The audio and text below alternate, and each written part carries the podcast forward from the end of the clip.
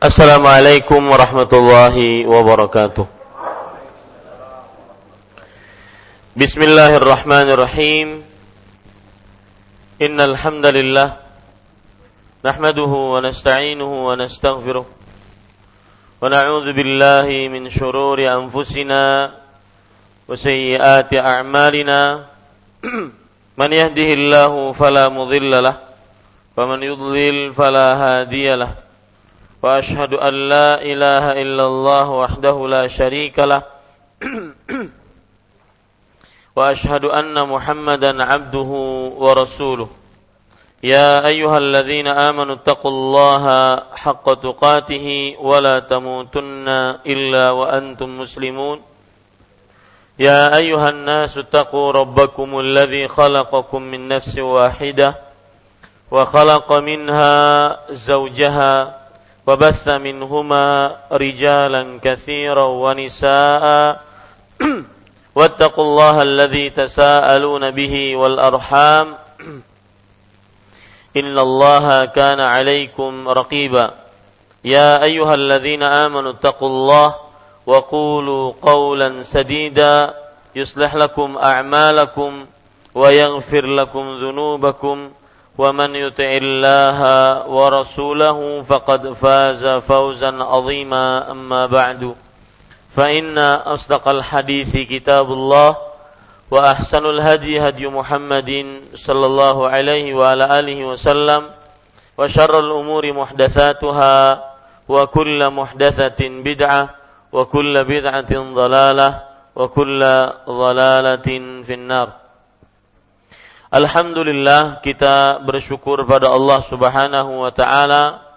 Pada malam ini ke malam Kamis 18 Safar 1436 Hijriah kembali kita duduk bersama membaca kitab tauhid alladhi huwa haqqullahi 'alal 'abid. Kitab tauhid yang ditulis oleh Fadilatul Syekh Muhammad At-Tamimi rahimahullahu taala Salawat dan salam semoga selalu Allah berikan kepada Nabi kita Muhammad sallallahu alaihi wa alihi wasallam pada keluarga beliau, para sahabat serta orang-orang yang mengikuti beliau sampai hari kiamat kelak. Dengan nama-nama Allah yang husna dan sifat-sifatnya yang ulia, saya berdoa, Allahumma inna nas'aluka ilman nafi'an wa rizqan tayyiban wa amalan mutaqabbala. يا حي يا قيوم برحمتك نستغيث أصلح لنا شأننا كله ولا تكلنا إلى أنفسنا طرفة عين Wahai Allah, sesungguhnya kami memohon kepada Engkau ilmu yang bermanfaat, rezeki yang baik, amal yang diterima. Wahai yang maha hidup dan berdiri sendiri, dengan rahmatmu kami memohon pertolongan dalam keadaan yang sempit maka janganlah sandarkan diri kami dalam keadaan kepada diri kami walau sekejap mata pun. Bapak, Ibu, saudara-saudari yang dimuliakan oleh Allah Subhanahu wa taala, pada malam ini kita masuk kepada bab ke-14. Babun minasyirki an yastaghitha bi ghairillahi au yad'uwa ghairahu. Bab termasuk kesyirikan istighatsah atau doa kepada selain Allah. Kita sebelum membaca ayat-ayat dan hadis-hadis yang dibawakan oleh penulis rahimahullah taala pada bab ini, kita ingin memahamkan dulu pada diri kita tentang bab ini. Apa maksudnya? Penulis rahimahullah taala berkata, babun minasyirki. Bab ke-14 termasuk syirik. Artinya termasuk di sini adalah sebagian kesyirikan. Karena kesyirikan-kesyirikan masih banyak yang lain, bukan hanya ini saja. Sebagian kesyirikan. Jadi kata termasuk syirik itu maksudnya adalah sebagian kesyirikan. Karena kesyirikan macam-macamnya dan perbuatannya banyak. Termasuk kesyirikan adalah istighatsah. istighatsah. Istighatsah Bapak Ibu saudara-saudari yang dimuliakan oleh Allah Subhanahu wa taala diambil dari kata ghauth. Al-ghauth. Al-ghauth. Yang artinya pertolong pertolongan dalam keadaan sempit. Berarti diambil dari kata ini istighatsah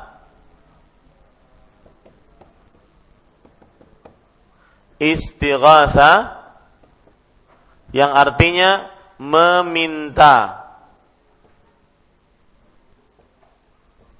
meminta pertolongan dalam keadaan sempit. Ini arti istighatha. Ya, meminta pertolongan dalam keadaan sempit. Termasuk kesyirikan adalah meminta pertolongan dalam keadaan sempit kepada selain Allah. Kemudian di sana ada istilah-istilah minta tolong. Seperti misalkan isti'anah. Isti'anatun. Bedanya dengan istighatsah kalau ini hanya minta tolong bukan dalam keadaan sempit. Jadi itu bedanya istighatsah dengan isti'anah. Bab yang sebelumnya yang kita pelajari adalah isti'adzah.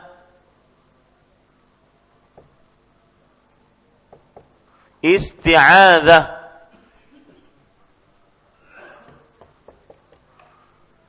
Sama meminta juga tetapi meminta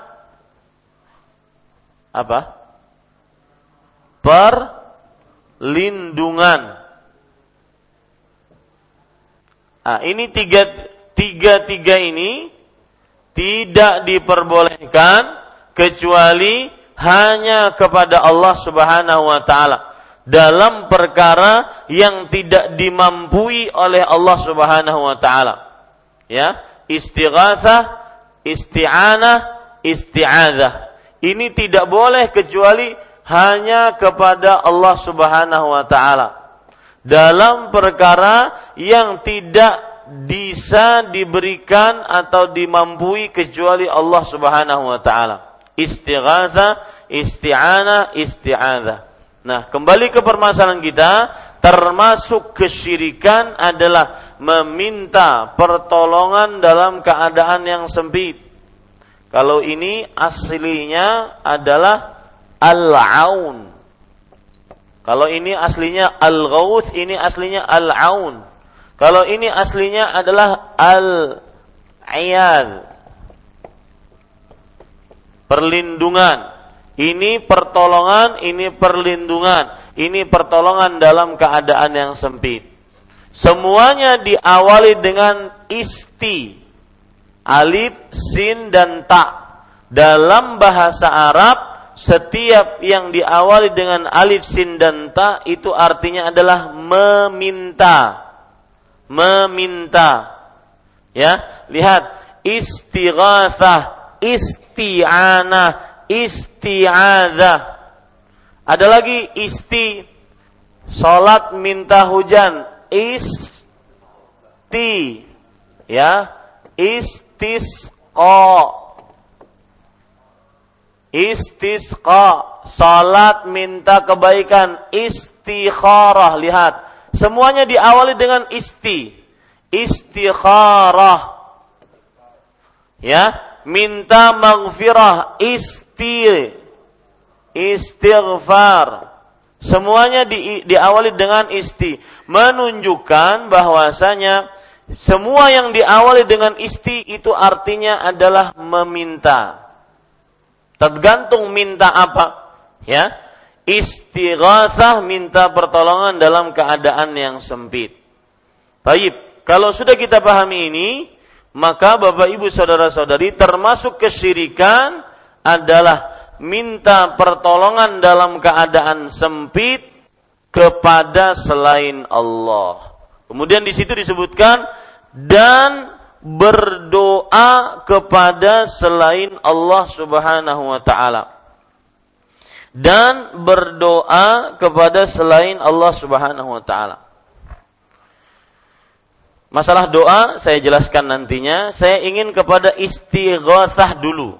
Sekali lagi istighatsah artinya adalah meminta pertolongan dalam keadaan sempit. Dalilnya surat Al-Qasas ayat 11. Tidak ada dalam buku kita. Ya. Dalilnya surat Al-Qasas ayat 11. Afan, ayat 15, mohon maaf. Allah berfirman, fastaghathahu alladhi min syi'atihi 'ala alladhi min aduwih. Maka ia minta pertolongan dalam keadaan sempit kepada kelompoknya untuk melawan musuh-musuhnya kepada kelompoknya untuk melawan musuh-musuhnya. Nah, ini yang disebut dengan istighatsah. Karena melawan musuh adalah dalam keadaan sempit. Dalil yang lain yaitu surat Al-Qasas ayat 8 tentang istighatsah. Surat Afan. Surat Al-Anfal ayat 8. Surat Al-Anfal ayat 8. Allah berfirman, "Idz tastaghitsuna rabbakum fastajaba lakum." Ketika kalian meminta pertolongan dalam keadaan sempit kepada Rabb kalian, maka lalu Allah mengabulkan untuk kalian. Allah Subhanahu wa taala mengabulkan untuk kalian. Bapak Ibu saudara-saudari yang dimuliakan oleh Allah Subhanahu wa taala, sesudah kita pahami itu, maka di sini disebutkan oleh penulis au yad'uwa ghairahu atau berdoa kepada selain Allah. Jadi di sini ada dua cabang judul kita ini. Ini baru judul ya. Ada dua cabang. Termasuk kesyirikan beristighatsah kepada selain Allah. Termasuk kesyirikan juga berdoa kepada selain Allah Subhanahu wa taala. Bapak Ibu saudara-saudari yang dimuliakan oleh Allah, berdoa adalah catat, doa adalah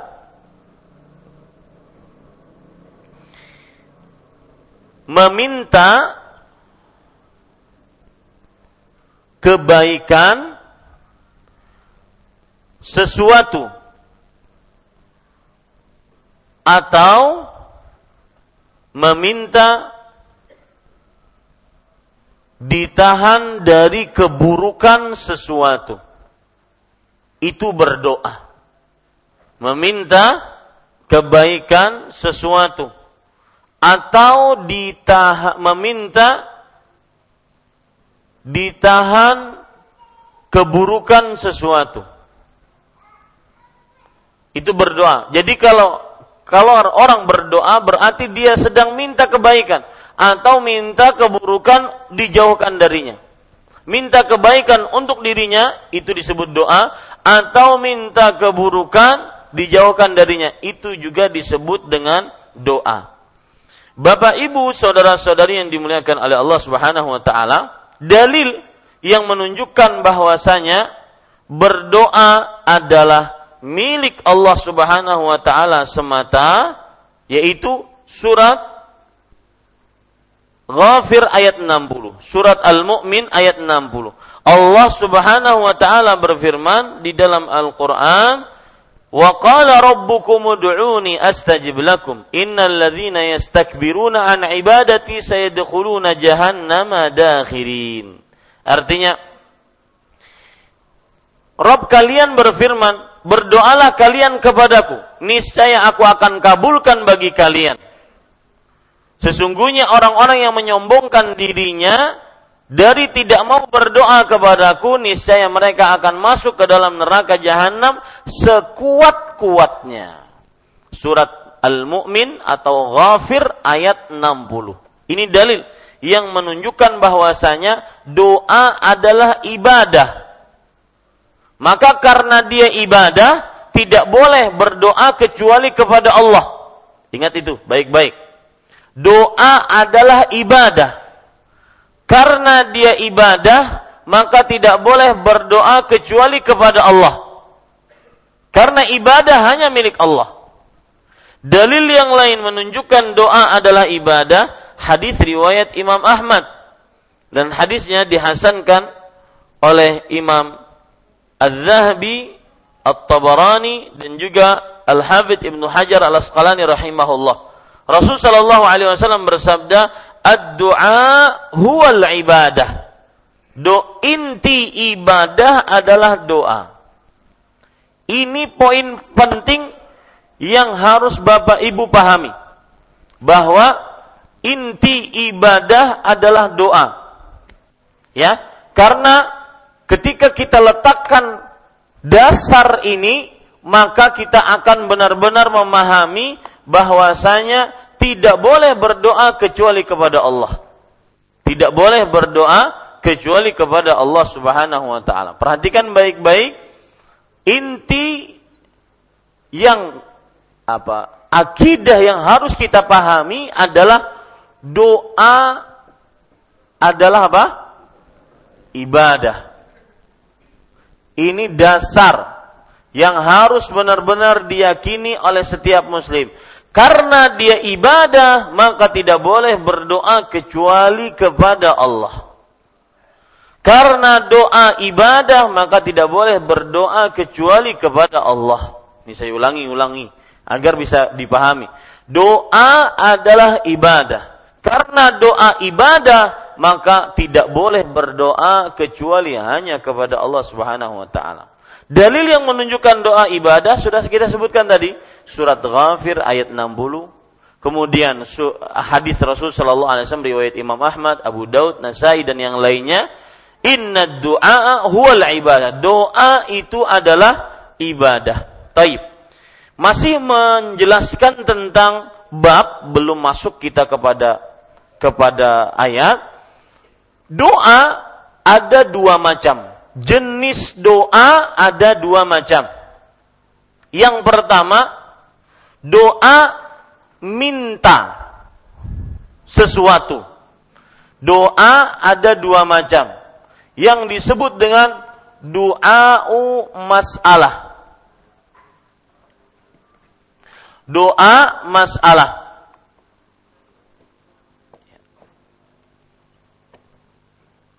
Dalam bahasa Indonesia, doa meminta. Ini kebanyakan yang dipahami oleh sebagian manusia. Doa sama dengan doa masalah, doa meminta. Di sana sebenarnya ada juga doa ibadah. Doa yang berupa ibadah. Apa bedanya antara dua hal ini? Ya, perhatikan baik-baik. Kalau doa meminta, berarti seseorang minta sesuatu kepada Allah. Minta diluaskan rezeki, minta diberikan uh, istri yang saleha, anak yang kurratu ain, minta dibeli, diberikan sesuatu. Ini namanya doa masalah dalam bahasa Arab atau doa jenis meminta. Di sana ada doa ibadah, yaitu doa ibadah. Kalau seseorang sedang beribadah seperti mengerjakan yang diperintahkan oleh Allah, sholat, puasa, zakat, baca Quran, dia berarti sedang pada saat yang bersamaan juga apa? Berdoa. Ini disebut dengan doa apa? Ibadah. Nah ini dua jenis doa. Kalau ditanya, Ustadz, apa faidahnya? Kita memahami ada doa ibadah, ada doa meminta. Ya, perhatikan apa faedahnya kita memahami ada jenis doa meminta, ada jenis doa ibadah. Maka faidahnya adalah Bapak Ibu saudara-saudari yang dimuliakan oleh Allah Subhanahu wa taala, kalau seandainya ada orang yang sering beribadah di kuburan. Sering beribadah di kuburan. Maka Bapak Ibu saudara-saudari mereka mengatakan Allah ketika berfirman surat Al-Jin ayat 18 pahami dulu jangan ada yang mencatat. Pahami dulu perkataan saya. Allah Subhanahu wa taala ketika berfirman wa annal masajida lillah fala tad'u ma'allahi ahadan dan bahwasanya masjid-masjid milik Allah janganlah kamu beribadah kepada selain Allah bersamaan dengan ibadah kepada Allah. Kata mereka ayat ini surat Al-Jin ayat 18 ya jangan ada yang nulis dulu. Surat Al-Jin ayat 18 kata mereka maksudnya adalah tidak boleh beribadah tidak boleh beribadah kepada selain Allah. Sedangkan berdoa kepada selain Allah boleh. Sedangkan berdoa kepada selain Allah boleh. Yang dilarang oleh Allah adalah la tad'u ma'allahi ahada. Jangan kamu beribadah. Kata-kata tad'u di sini mereka artikan hanya sekedar ibadah. Mereka hanya memakai ini. Memakai ini saja. Adapun ini tidak mereka pakai. Kata mereka, kalau seandainya berdoa kepada selain Allah boleh. Kenapa? Karena ayat dalam surat Al-Jin ayat 18 hanya sekedar melarang kita beribadah. Tidak melarang kita berdoa meminta kepada selain Allah. Ini faidahnya. Saya ulang. Doa adalah ibadah. Doa dibagi menjadi dua jenis. Doa meminta, doa ibadah. Doa meminta maksudnya orang minta sesuatu, minta anak, minta rezeki, minta hujan, minta minta macam-macam, minta kesembuhan.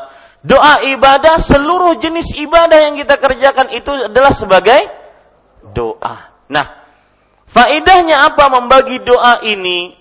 Membagi doa menjadi dua jenis faedahnya adalah tatkala ada orang beribadah di kuburan.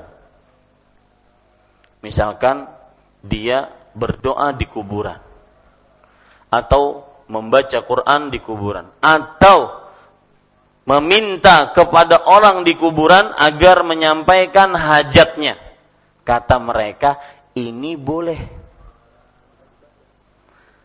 dari mana? Hah? Karena mereka menganggap bahwasanya tidak ada larangan meminta kepada selain Allah. Sedangkan dalam surat Al-Jin ayat 18 hanya dilarang apa? Ibadahnya saja.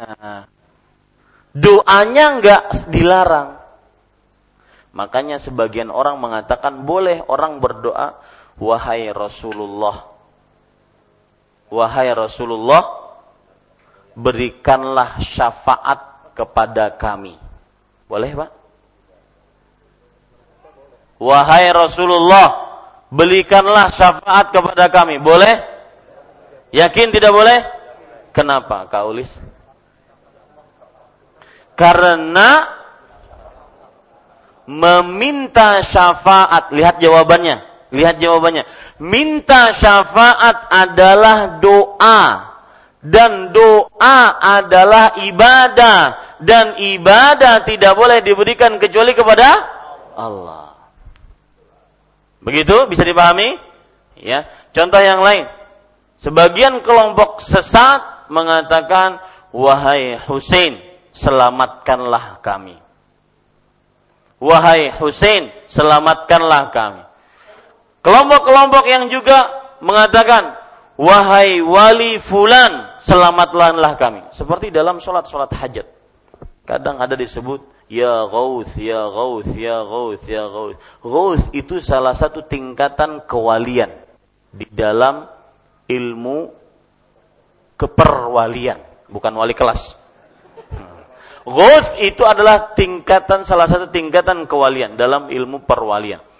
Nah, dan Ghaus bukan nama Allah. Berarti ketika dia sholat hajat, ya Ghaus, wahai wali Ghaus, itu berarti dia minta kepada wali Ghaus.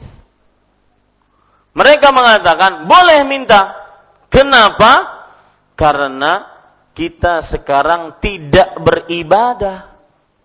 Kita sekarang hanya berdoa masalah. Doa masalah mereka katakan boleh. Maka kita katakan tidak.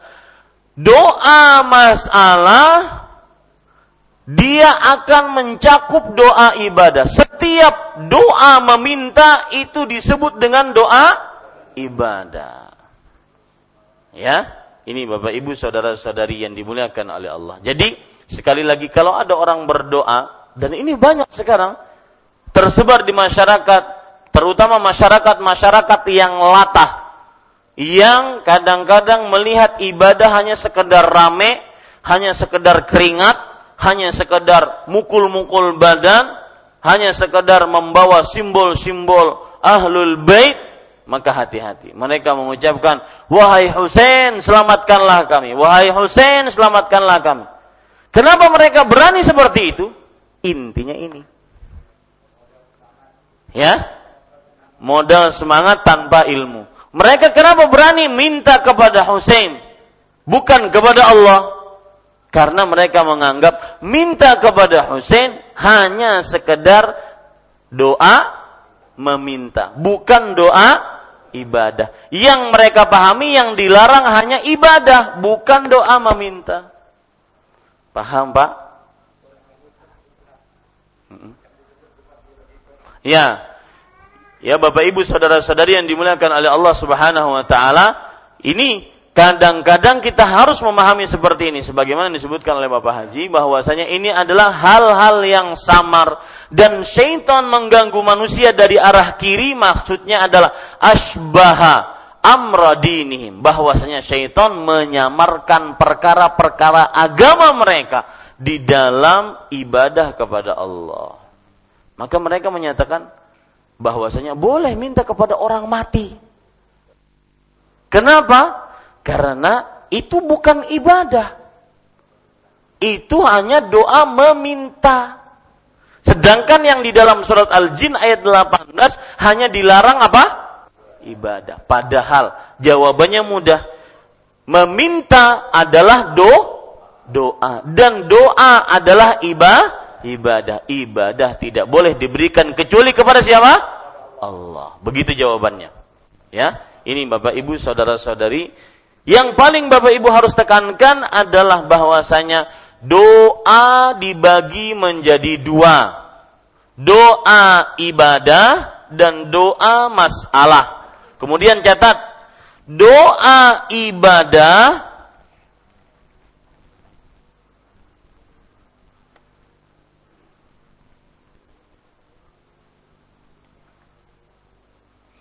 doa ibadah mencakup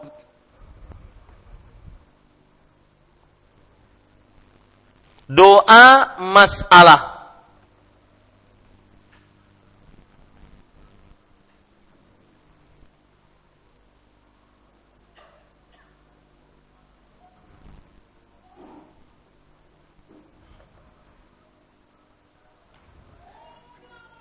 Dan doa masalah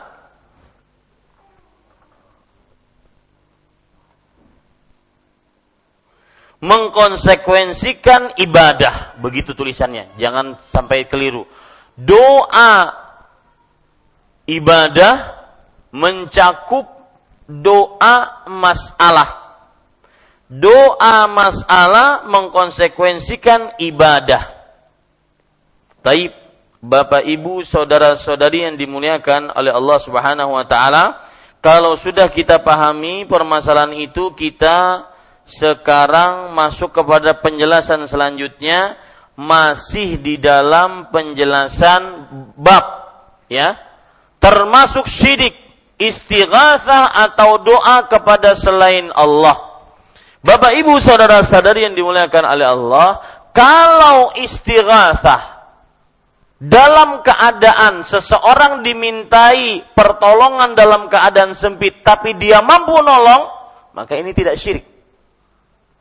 Ya, misalkan saya punya banyak hutang naudzubillah Kemudian saya minta tolong kepada salah seorang dari bapak atau ibu sekalian. Dalam keadaan sempit. Saya punya banyak hutang. Bapak bisa menolong. Apakah ini, ini kan istighosah. Betul istighosah? Perintah pertolongan dalam keadaan sempit.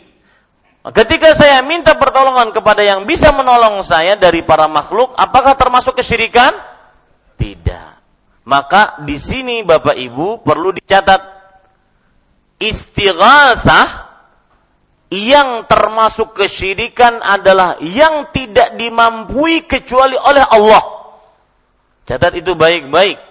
Istighatsah dalam tanda kurung minta pertolongan dalam keadaan yang sempit yang termasuk kesyirikan adalah yang tidak dimampui kecuali oleh Allah. Seperti apa? Contoh salawat nariyah.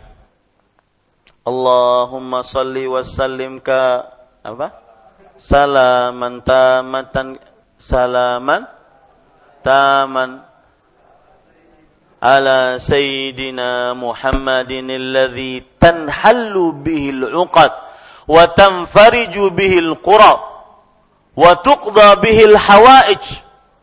Artinya, wahai Allah berikanlah salawat dan salam kepada Nabi Muhammad sallallahu alaihi wasallam dengan sempurna yang dengan Nabi Muhammad sallallahu alaihi wasallam ikatan-ikatan sihir terbuka. Siapa yang bisa membuka ikatan sihir? Tidak ada kecuali Allah. Bihil.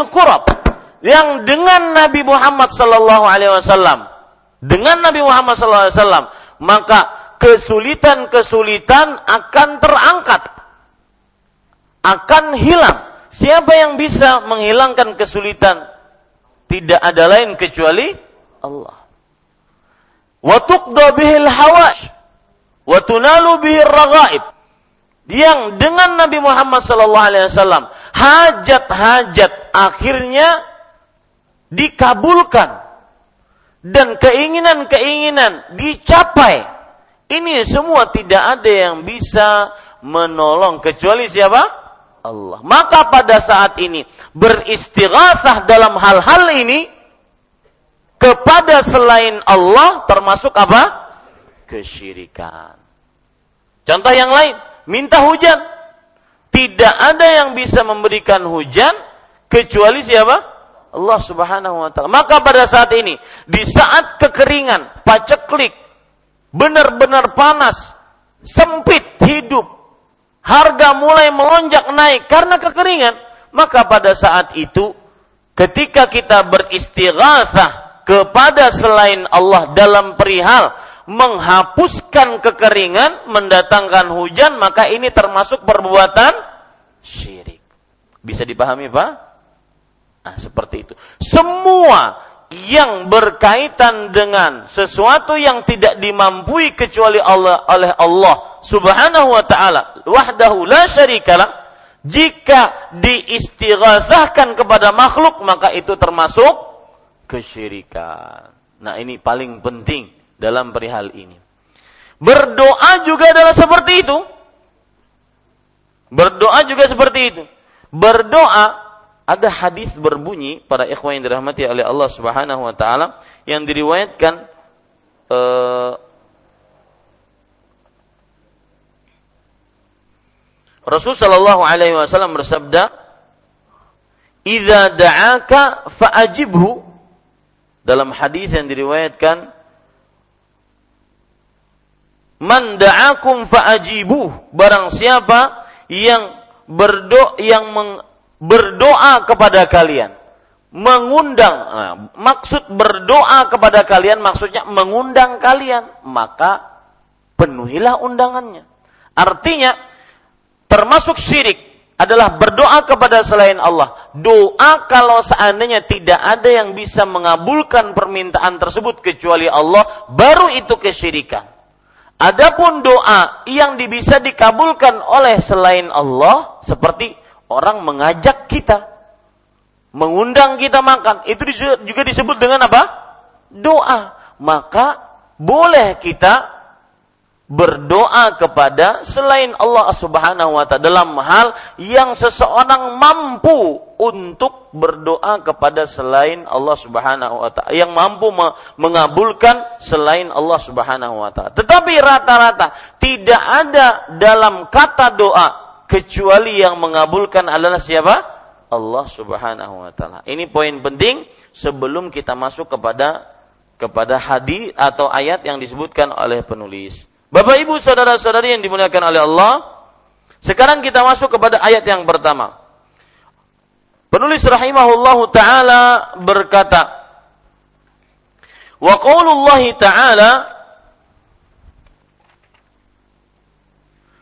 dan Allah Subhanahu wa taala berfirman, "Wa la tad'u min dunillah ma la yanfa'uka wa la yadhurruka fa innaka fa in fa'alta fa innaka idzam minadh zalimin. Nah, ini penting sekali Bapak Ibu saudara-saudari. Ayat ini adalah sesuatu yang sangat luar biasa. Surat Yunus ayat 106. Perhatikan dan janganlah kamu berdoa. Di situ diterjemahkan menyembah. Ya kan? Maka sebenarnya apa? bisa diartikan berdoa, bisa diartikan menyembah. Dan janganlah kamu berdoa kepada selain Allah yang tidak memberi manfaat dan tidak pula memberi mudarat kepadamu. Ya. Bapak Ibu saudara-saudari, maksud doa di sini adalah bisa dua hal. Doa masalah atau doa ibadah. Bisa kita artikan seperti yang diterjemahkan dalam buku kita.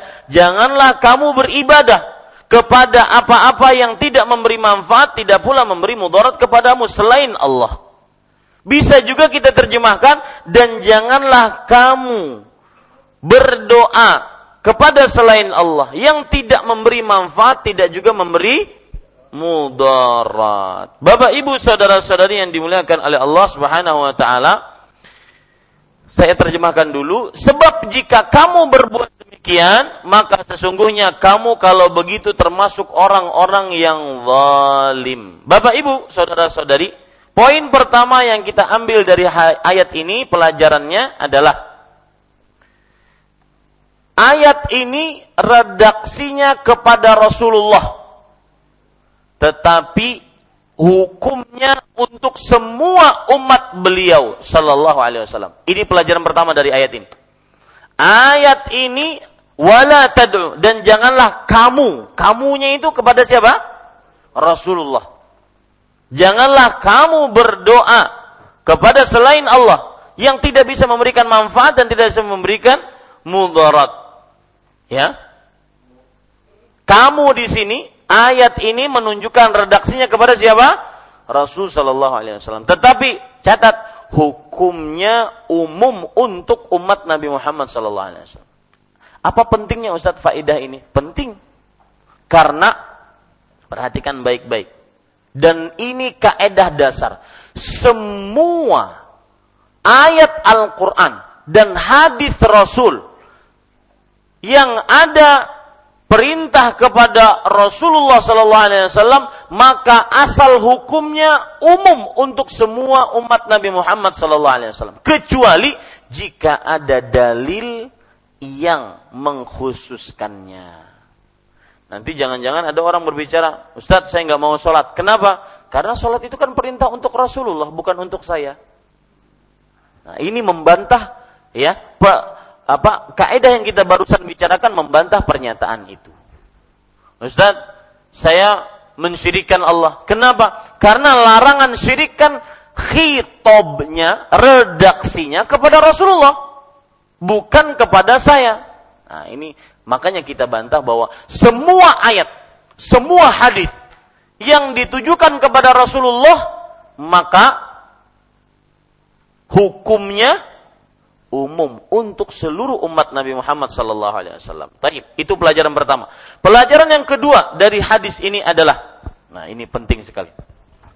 Perhatikan dari ayat ini adalah perhatikan ayatnya wala tad'u min dunillah ma la yanfa'uka wala yadurruka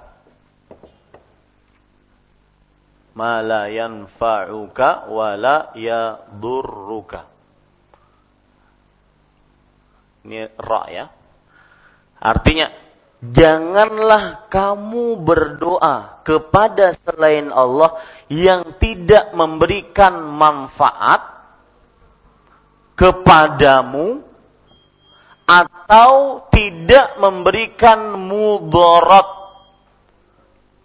atasmu sebagian ada yang mengatakan Ustadz, kalau saya berobat kepada dukun tersebut, orang pintar itu sembuh Ustadz.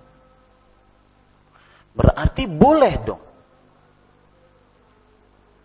Ya, kenapa? Apa hubungannya? Karena ayat ini kan menyebutkan bahwasanya Janganlah kamu berdoa kepada selain Allah yang tidak memberikan manfaat kepadamu. Berarti yang memberikan manfaat boleh. Pemahamannya seperti itu. Bisa dipahami? Ya.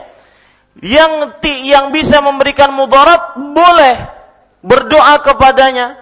Pemahamannya seperti itu. Paham, Pak? Nah, bagaimana menjawabnya? Maka Bapak Ibu saudara-saudari, bukan itu maksudnya. Ya, tetapi maksudnya adalah Allah Subhanahu wa taala dalam ayat ini ingin menjelaskan bahwa selain Allah, selain Allah pasti tidak memberikan manfaat dan pasti tidak memberikan mudarat.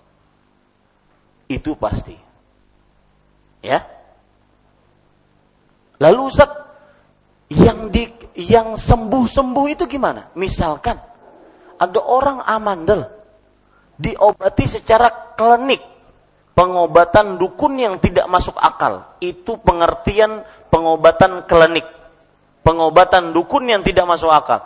Diletakkan e, telur di rajah-rajah diletakkan di sini. Akhirnya amandelnya hilang, kemudian masuk ke dalam telur. Ini bagaimana? Ini kan dia bisa memberikan manfaat dan bisa menahan mudarat. Boleh dong kita berdoa kepadanya? Maka jawabannya tetap tidak boleh. Kenapa? Tadi kaidah pertama.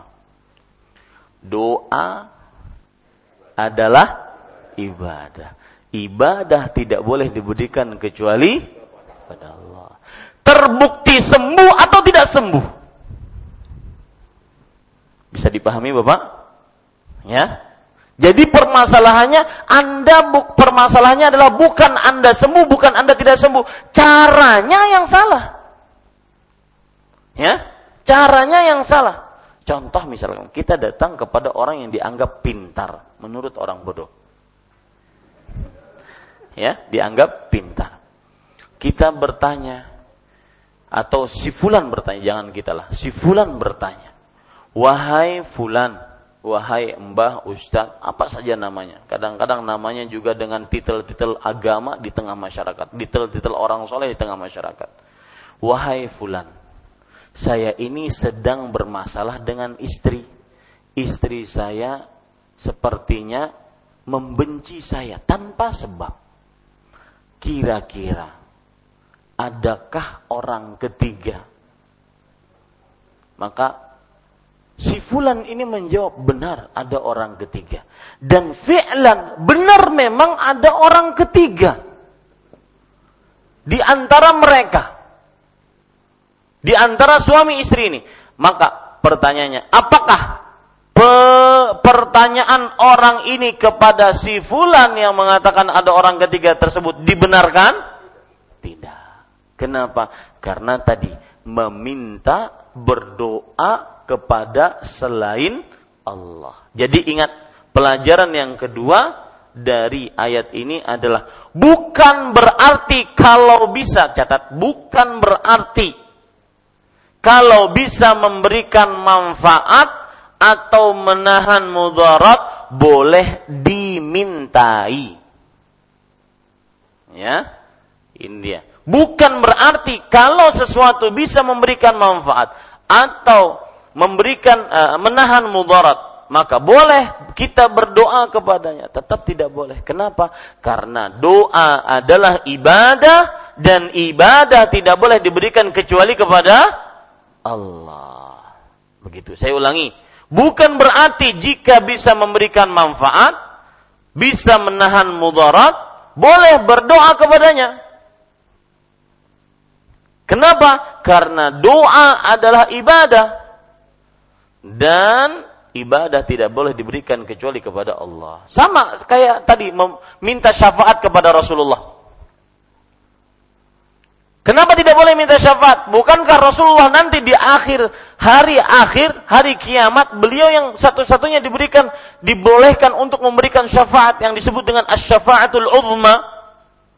Maka jawabannya tetap tidak boleh. Kenapa? Karena doa adalah ibadah. Ibadah tidak boleh diberikan kecuali kepada Allah. Ya, silakan azan dulu. Nam. Baik, Bapak Ibu saudara-saudari kita lanjutkan saya ingin review yang pertama tadi apa pelajaran kita ambil dari ayat ini? Bahwa uh, redaksi ayat ini khusus kepada Rasulullah, tetapi hukumnya umum untuk seluruh umat manusia. Ini faedahnya seperti yang sudah jelaskan bahwa tidak ada yang mengatakan setelah ini, ini kan untuk khusus untuk Rasulullah. Maka untuk saya boleh, nah, tidak juga. Ya, hukumnya umum selama belum ada dalil yang mengkhususkannya. Taib. Kemudian pelajaran yang kedua yang kita bisa ambil dari ayat ini adalah bukan berarti yang bisa memberikan manfaat, yang bisa memberikan mudarat, boleh kita berdoa kepadanya. Kenapa? Karena doa adalah ibadah dan ibadah tidak boleh diberikan kecuali kepada Allah. Taib. Pelajaran yang ketiga yang kita bisa ambil pelajaran dari ayat ini adalah bahwa Allah yang paling berhak kita berdoa kepadanya. Kenapa? Karena Allah lah yang bisa memberikan manfaat dan mampu menahan mudarat. Saya ulangi. Allah yang paling berhak kita berdoa kepadanya. Tiada sekutu baginya. Jadi kalau ada orang bertanya, Pak, kenapa nggak boleh berdoa kepada, kenapa nggak boleh nyembah sapi? nyembah salib, nyembah patung Buddha. Kenapa nggak boleh? Karena kenapa beribadah hanya kepada Allah? Tidak boleh nyembah kepada selain sembahan Allah. Maka karena hanya Allah yang bisa memberikan manfaat, menahan mudarat. Hanya Allah sang pencipta, hanya Allah sang pengatur, hanya Allah yang berkuasa. Nah, ini kan mudah dipahami. Agama ini sangat mudah. Sangat masuk logika. Sangat masuk rasio manusia. Kenapa kita berdoa hanya kepada Allah? Tidak menyembah kepada selain Allah. Minta tolong, isti'ana, isti'adha, istighatha, istisqa, istikharah. Semuanya hanya diberikan kepada Allah. Karena hanya Allah lah yang mampu memberikannya. Memberikan manfaat dan menahan mudarat. Tidak ada selain Allah. Maka Allah yang paling pantas. Makanya faedah yang ketiga, hanya kepada Allah, hanya Allah yang paling pantas berdoa, didoa, apa? Hanya Allah yang paling pantas kita berdoa kepadanya. Kenapa? Karena Allah lah yang satu-satunya memberikan manfaat, menahan mudarat. Jadi Pak, kalau ada orang percaya kepada keris, wasi-wasi tuha, dimandikan, ya, kemudian kadang-kadang dimandikan dengan eh, air kembang tujuh rupa. Sidin aja belum pernah mandi dengan itu setiap malam Jumat Kliwon. Nanti ditanya kalau kehilangan barang maka akan bergerak sendiri. Ini orang ya meninggalkan zat yang khaliq, malik, mudabbir yang mencipta, mengatur, berkuasa pergi kepada makhluk yang tidak punya pendengaran, tidak punya penglihatan, yang dia diciptakan. Sama seperti orang musyrik zaman dahulu. Buruknya orang musyrik zaman dahulu dari mana? Yaitu dari sisi bahwasanya mereka menyembah kepada makhluk yang mereka buat sendiri. Sembahan mereka, patung mereka, mereka buat sendiri. Habis itu disembah. Kan aneh. Ya. Jadi, e, faedah yang ketiga, hanya Allah yang paling berhak kita berdoa kepadanya. Kenapa? Karena Allah satu-satunya yang memberikan manfaat dan menahan mudarat. Faedah yang ketiga, dari ayat ini adalah Afan. Yang keempat, dari ayat ini adalah kata-kata fa in fa'alta fa innaka idzam minadh-dhalimin. Artinya kalau saya artikan ya, faedahnya nanti ditulis. Sebab jika kamu berbuat yang demikian itu, maka sesungguhnya kamu kalau begitu termasuk orang-orang yang zalim. Lihat kata-kata sebab jika kamu berbuat yang demikian itu. Apa faedahnya? Faedahnya adalah sebelum berbuat tidak berdosa. Setelah berbuat lalu bertobat tidak ada dosa. Yang berdosa adalah saat kala melakukannya. Ya. Jadi sebab jika kamu berbuat yang demikian itu saat berbuat berdosa. Sebelum berbuatnya tidak berdosa. Setelah berbuat kemudian bertobat maka tidak berdosa. Nah ini faedah yang bisa kita ambil dari ayat ini bahwa termasuk rahmat Allah adalah sebelum berbuat dosa tidak berdosa, ber, tidak berdosa. Setelah berbuat dosa tetapi bertobat juga tidak berdosa. Apa pun dosanya. Ini faedah yang keempat dari ayat ini adalah bahwa termasuk rahmat Allah adalah sebelum berbuat dosa, jadi orang masih niat aja.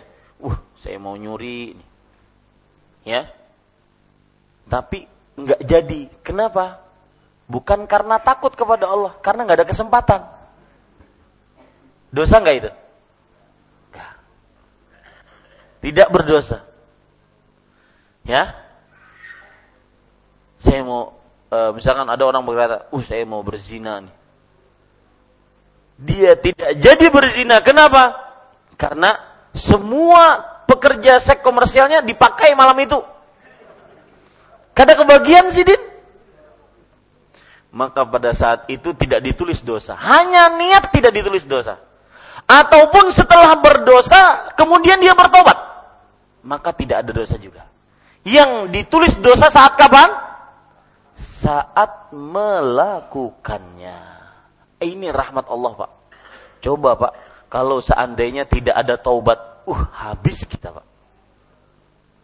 Kalau tidak ada taubat, hancur manusia.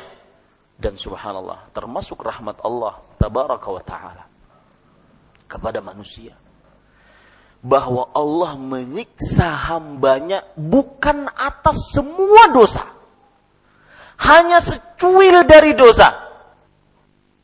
Ya. Perhatikan yang sering kena musibah, bala saat dia maksiat disiksa oleh Allah. Ingat itu hanya siksa atas secuil dosa, bukan semua dosa. Apa dalilnya? Allah berfirman, "Wa ya'fu an katsir ma asabaka min musibatin Fabima kasabat aidikum wa ya'fu an kathir. Apa pun yang musibah menimpa kalian, penyakitkah, musibah kebakaran, tabrakan, ditipu orang atau apa saja. Itu adalah akibat ulah tangan kita sendiri. Itu pun Allah memaafkan yang lebih banyak daripada dosa-dosa kita. Lihat rahmatnya Allah. Coba semua kalau seandainya semua dosa Allah siksa satu dosa ini disiksa oleh Allah, dosa ini disiksa. Tanpa Allah maafkan sedikit pun. Habis Pak manusia ini. Jadi itu rahmat Allah subhanahu wa ta'ala. Itu pembuktian dari hadis Qudsi.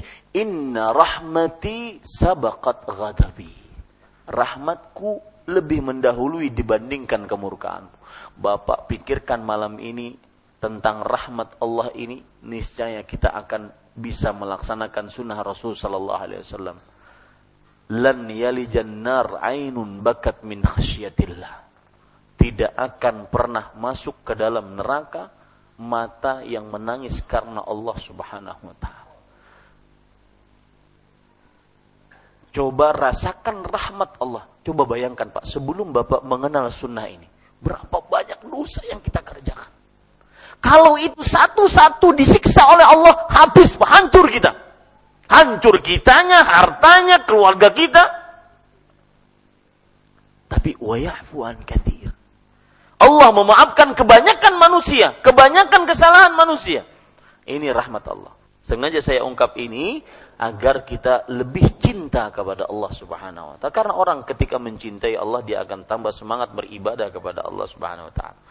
Faedah selanjutnya dari ayat ini adalah Allah berfirman, "Fa innaka idzam minadh-dhalimin." Artinya, maka sesungguhnya kamu kalau begitu termasuk orang-orang yang zalim. Lihat kata-kata kamu. Ya? Kamu. Di sini ditujukan kepada siapa redaksinya? Rasulullah. Maka pelajaran menarik yang kita ambil dari penulis adalah bahwa orang sesolih apa pun jika dia melakukan kesyirikan maka termasuk orang-orang yang zalim. Itu pelajaran yang kelima. Sesalih apa pun kalau melakukan kesyirikan maka termasuk orang zalim. Kedudukannya tinggi bagaimanapun kalau melakukan kesyirikan termasuk orang yang zalim. Dan ini pelajaran menarik tentang perdukunan, sihir, santet, guna-guna, pelet, pengobatan klinik. Jangan tertipu dengan titel ataupun gelar di tengah masyarakat. Ahli ibadah, ustadz, kiai, gus, habib, tuan guru, buya. Ya, Jangan tertipu. Kalau seandainya melakukan kesyirikan, maka tetap syirik. Tetap apa? Kesyirikan. Bukan berarti kalau seandainya dia ustadz, boleh melakukan kesyirikan. Enggak. Tetap dinamakan sebagai orang yang zalim. Meskipun dia hafal Quran. Tetap kalau melakukan kesyirikan, orang berarti dia telah melakukan kesyirikan. Meskipun dia masjid, eh, dia imam masjid, Masjidnya masjid Imam Syafi'i. Kalau melakukan kesyirikan tetap disebut perbuatan syirik. Tidak ada bedanya. Di sini lihat. Fa'innaka. Itu ditujukan kepada Rasulullah. Meskipun Rasulullah yang mengerjakannya. Dan ini mustahil. Ini hanya sebatas uh, pengabaran Rasul uh, dari Allah Subhanahu wa taala. Tidak mungkin Rasul sallallahu melakukan itu. Ya. Artinya Allah ingin memberikan pelajaran kepada kita kalau orang sesolih apa pun melakukan kesyirikan, dia tetap orang musyrik. Ya, tidak pandang bulu.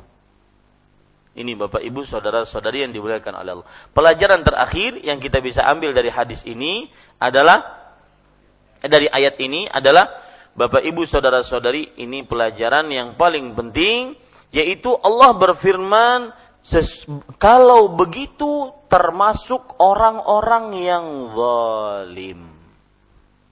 Di sini Allah menyebutkan kesyirikan sama dengan kezaliman. Ya. Kesyirikan sama dengan kezaliman.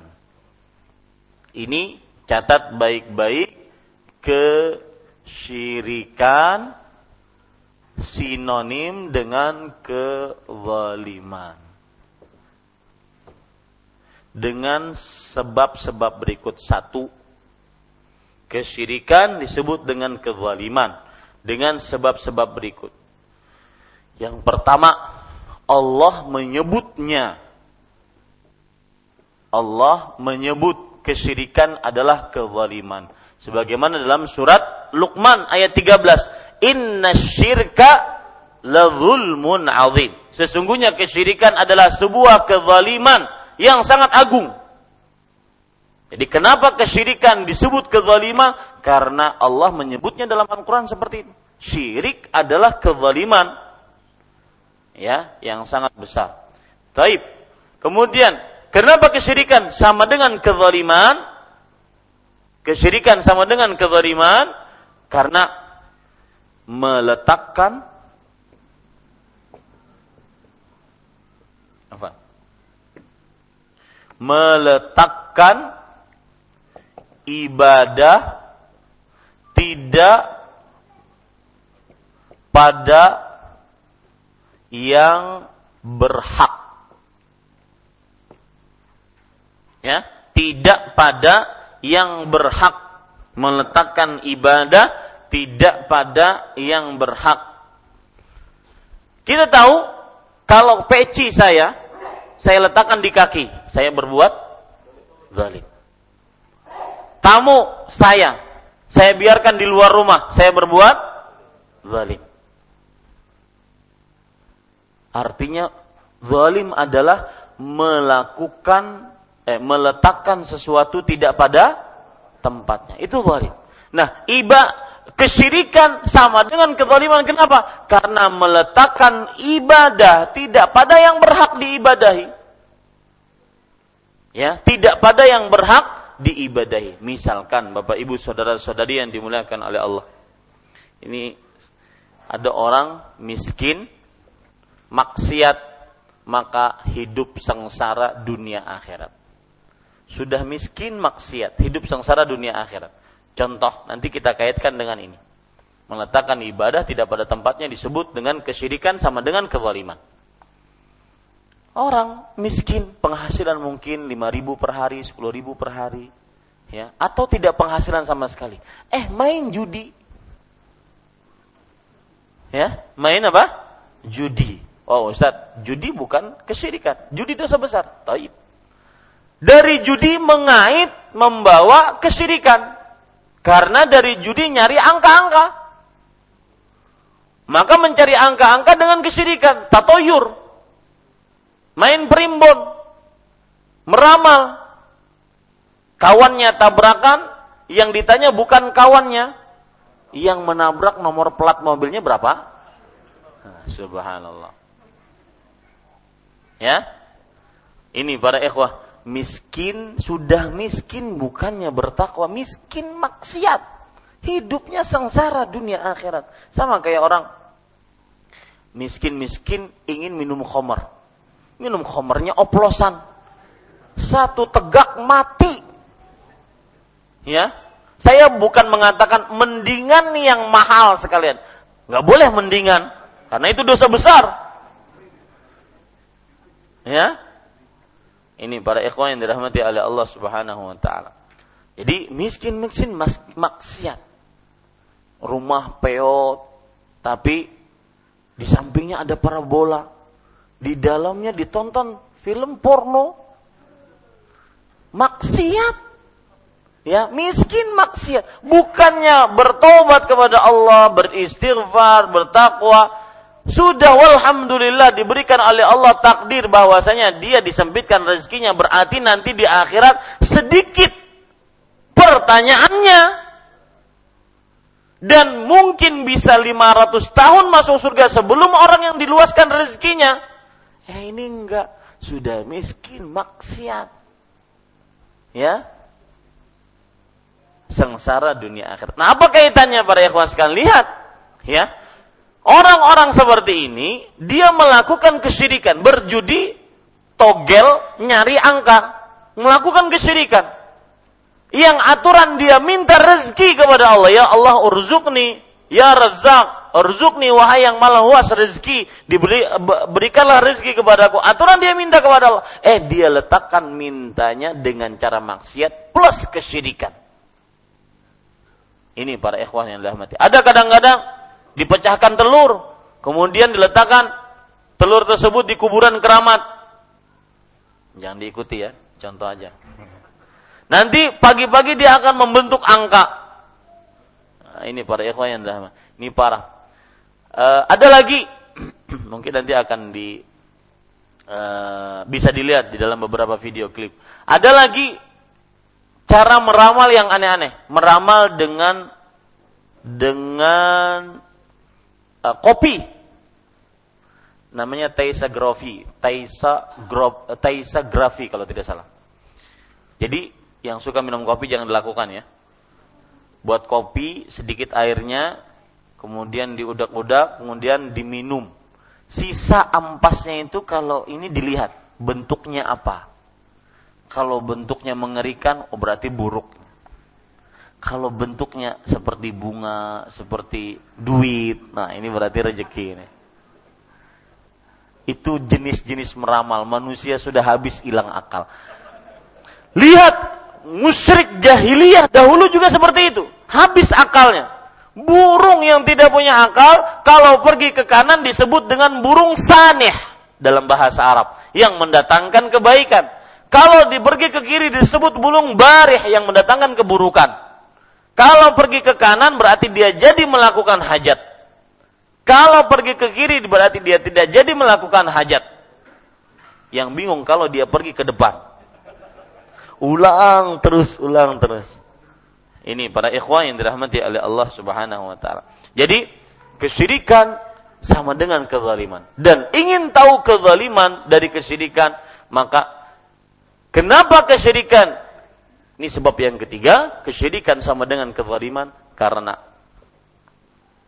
menyamakan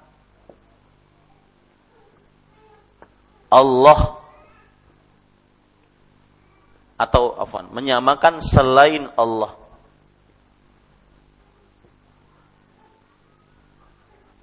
dengan Allah. Karena menyamakan selain Allah dengan Allah. Ini letak kezalimannya kesyirikan. Bayangkan Pak, saya, saya mungkin pernah cerita kepada Bapak Ibu sekalian. Ada kawan, istrinya hamil, kemudian hamilnya sudah 8 bulan, mertuanya memberitahu ayo mandi. Karena ini sudah 8 bulan. Tapi mandinya bukan sekedar mandi, mandinya bersama kucing. Padahal kucing sangat musuhan dengan air. Kenapa dipilih kucing? Lihat, bayangkan. Karena kucing ketika melahirkan, ada seperti ibu-ibu melahirkan, ya, nafasnya menggabung-gabung. Enggak ada. Kucing yang dilahirkan berapa coba?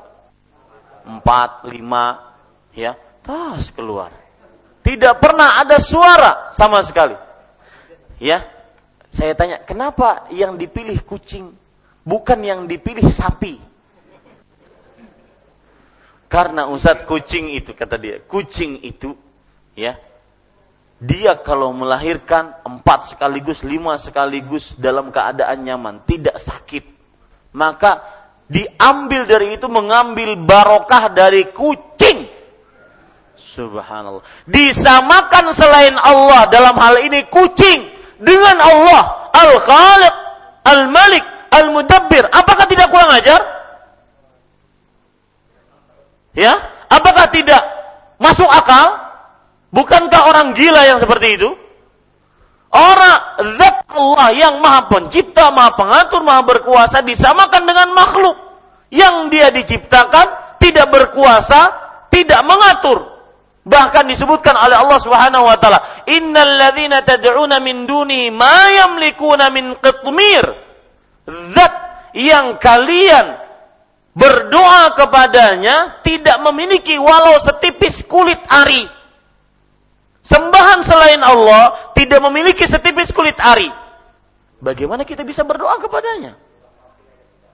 Ya, di dalam surat Al-Fatir, eh, surat Fatir ayat 13. Bagaimana kita bisa berdoa kepadanya? Allah berfirman, "Wa man adallu mimman yad'u min dunillah man la yastajibu lah wa hum an du'aihim ghafilun." Tidak ada orang yang paling sesat dibandingkan orang yang berdoa kepada selain Allah. Kenapa disebut orang yang berdoa kepada selain Allah? Orang yang sesat, orang yang zalim karena mereka tidak bisa mengabulkan permintaan meninggalkan Allah yang bisa mengabulkan permintaan kan aneh. Itu otaknya diletakkan di jempol kali. Ya. Meninggalkan Allah yang maha kuasa, pencipta, pengatur. Berindah kepada makhluk yang tidak mencipta, diciptakan, yang tidak mengatur, dia diatur. Yang tidak berkuasa, dia yang dikuasai. Ini aneh para ikhwas sekalian. Yang lebih aneh lagi, kadang-kadang ada orang yang dianggap soleh, dianggap alim oleh mereka, mengatakan bahwasanya kalau saya berbicara seperti ini, atau ustadz-ustadz berbicara seperti ini, ini namanya memecah belah umat. Dari mana orang ngajak Allah, ngajak beribadah kepada Allah semata? Tinggalkan sembahan selain Allah, karena sembahan selain Allah tidak pantas untuk disembah. Tidak pantas untuk dimintai, diistighathahi. Jangankan diistighathah. Istighathah kan artinya minta pertolongan dalam keadaan yang sempit. Dimintai tolong saja nggak pantas. Karena tidak ada yang semisal dengan Allah dan tidak ada yang sekuasa kekuasaan Allah Subhanahu wa taala. Nah, ini penyebab kenapa kesyirikan disebut kezaliman karena Allah menyebutkan sebagai sebuah kezaliman karena meletakkan ibadah tidak pada tempatnya, menyembah eh, menyamakan selain Allah dengan Allah, ya. Jangankan makhluk tadi Pak, ma kucing. Nabi yang paling mulia siapa? Rasulullah Muhammad ibnu Abdullah malaikat yang paling terpuji siapa? Jibril. Itu tidak boleh disamakan dengan Allah. Bagaimana cuma makhluk-makhluk biasa? Ya. Makhluk yang paling mulia, nabi yang paling mulia, Jibril yang paling malaikat yang paling mulia, tidak bisa disamakan dengan Allah. Bagaimana cuma makhluk yang lebih parah lagi kalau ketabrak kucing merasa sial. Ada orang pernah mengatakan, Ustadz, piani gugur dari sepeda motor itu dua kali. Ujar orang menggugur dari sepeda motor dua kali itu harus dijual.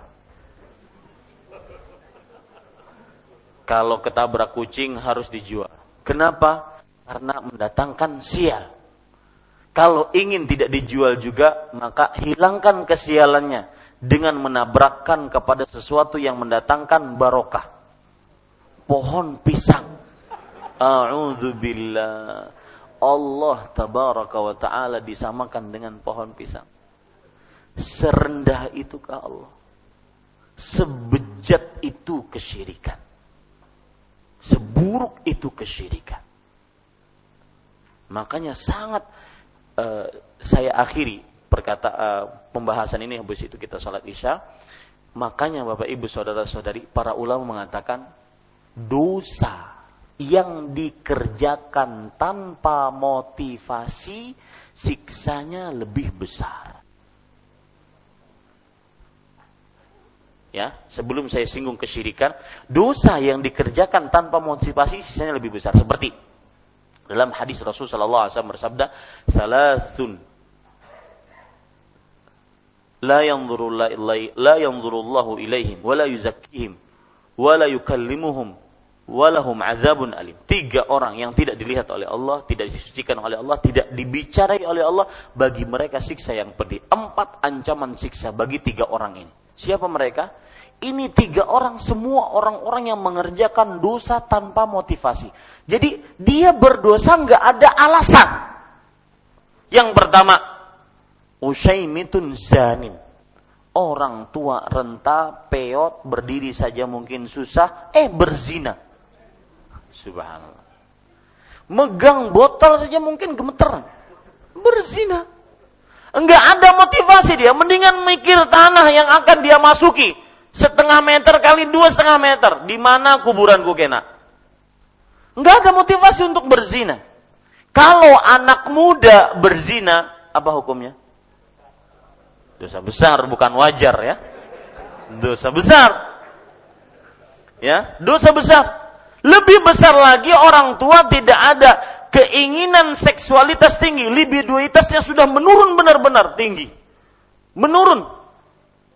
Eh berzina. Ini yang ke pertama. Yang kedua, orang yang mengerjakan dosa tanpa motivasi. Yaitu malikun kata. Pemimpin tukang dusta. Ngapain dia berdusta? Lawang perintah ada di tangannya, larangan ada di tangannya, dia semua yang mengatur. Yang ketiga, ailun mustakbir, miskin sombong. Ini nggak ada motivasi dia sombong. Ya? Coba, ada orang bisa nggak orang miskin itu sombong? Nggak ada motivasi. Ya? Misalkan semua rumah orang bagus-bagus megah-megah. Eh, kalian yang punya rumah gedongan. Saya rumah gubuk. Kan nggak cocok. Begitu saja nggak cocok kan? Ya kan? Nggak ada motivasi.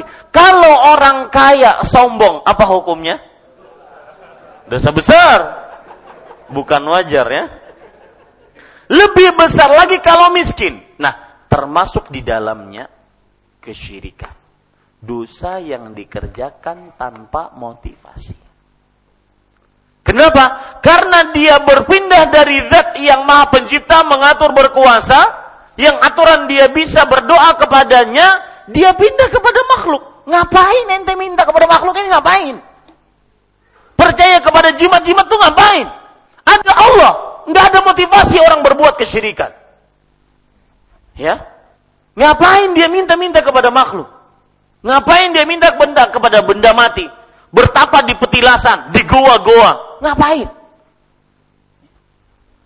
Meninggalkan Allah yang khalik, malik, mudabbir, razak. Ini namanya dosa dikerjakan tanpa motivasi. Makanya dia disebut dengan kesyirikan sama dengan kezaliman. Jadi bisa ditambah kezal, kesyirikan kenapa disebut dengan kezaliman? Karena dia adalah dosa yang dikerjakan tanpa alasan tanpa alasan. Ya, ini yang bisa saya sampaikan. Apa yang baik itu dari Allah Subhanahu wa taala, apa yang buruk itu dari saya pribadi. Setelah salat Isya kita langsung kepada pertanyaan. Wassallallahu nabiyana Muhammad walhamdulillahi rabbil alamin. Wassalamualaikum warahmatullahi wabarakatuh. Bismillahirrahmanirrahim.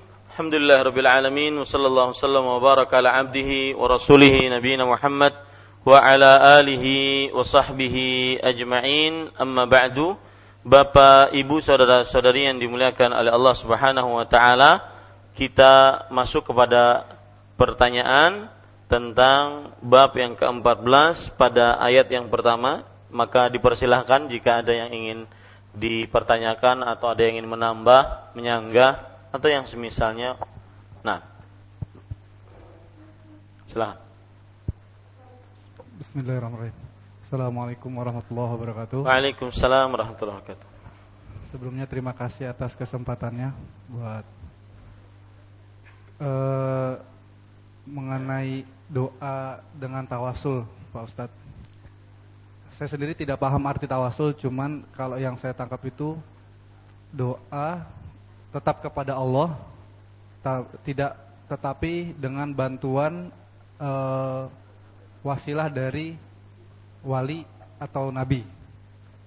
Jadi tetap uh, doanya tetap kepada Allah, uh, sekedar meminta bantuan agar doanya lebih uh, lebih dikabulkan mungkin begitu.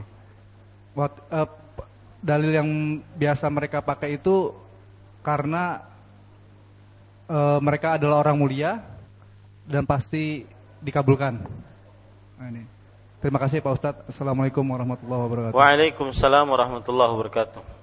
Bapak Ibu saudara-saudari yang dimuliakan oleh Allah, nanti pada uh, ada beberapa bab yang berkenaan dengan tawasul, maka kita akan jelaskan lebih dalam dan lebih detail. Akan tetapi saya jawab pertanyaan ini. Tawasul diambilkan dari kata wasilah. Wasilah artinya adalah mengerjakan sesuatu yang diridhai oleh Allah untuk mendekatkan diri kepada Allah. Lihat, arti wasilah ya.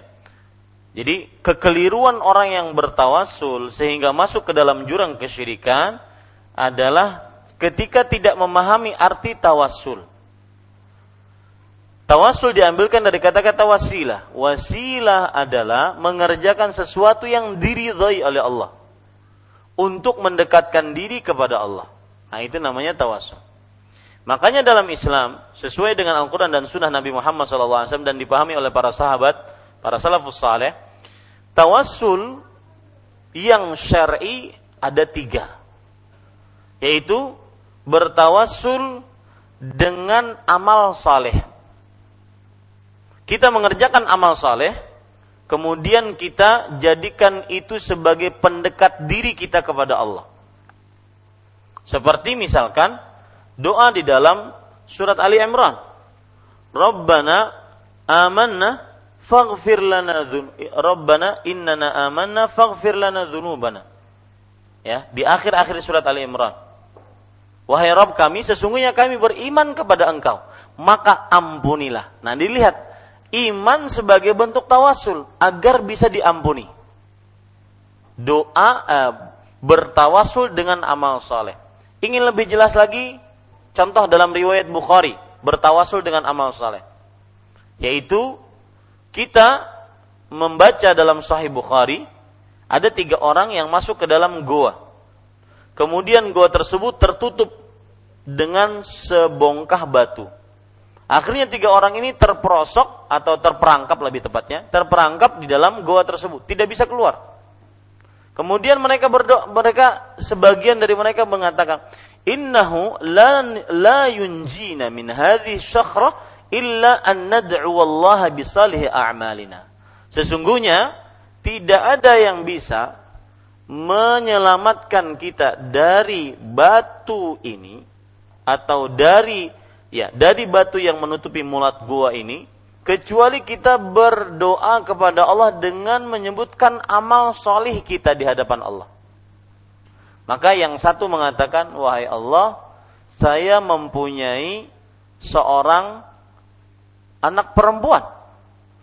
Eh, saya mempunyai eh, paman yang mempunyai anak perempuan, sepupu. Sepupu ini dia menginginkan harta. Butuh, perlu harta. Tetapi dengan syarat dia harus melayani saya. Akhirnya ketika saya sudah duduk di atas perempuan tersebut layaknya seorang laki-laki ingin berenggauli istrinya, maka sang perempuan ini mengatakan, "Ittaqillaha la tafuddul khatama illa bihaqqih." Wahai fulan, takutlah kepada Allah tidak boleh keperawanan ini direnggut kecuali dengan haknya. Maka harta yang aku berikan kepada si perempuan tersebut aku tinggalkan, perempuan tersebut pun aku tinggalkan karena Allah. Wahai Allah, lihat ini amal ibadah. Wahai Allah, kalau seandainya itu adalah amal ibadah ikhlas karena Engkau, maka keluarkanlah kami dari mu, e, dari goa yang tertutup ini bergeserlah batu tersebut. Orang kedua mengatakan, "Wahai Allah, saya punya dua orang tua. Orang tua saya lebih saya dahulukan dibandingkan anak istri." Sampai suatu ketika orang tua tertidur di waktu malam sedangkan susu belum diminum, maka saya tidak minumkan kepada anak istri meskipun mereka menangis sebelum saya minumkan kepada orang tua orang tua ini bakti kepada orang tua. Ya Allah, kalau seandainya amal saleh itu ikhlas karena engkau, maka keluarkanlah saya dari goa ini.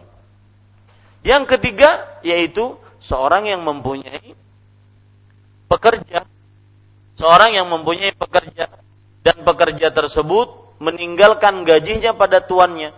Gaji si pekerja ini dikembangkan oleh tuannya dan belum diambil oleh si pekerja tersebut, si pegawai tersebut. Akhirnya suatu ketika si pegawai datang menagih gajinya. Mana gaji saya? Setelah beberapa tahun.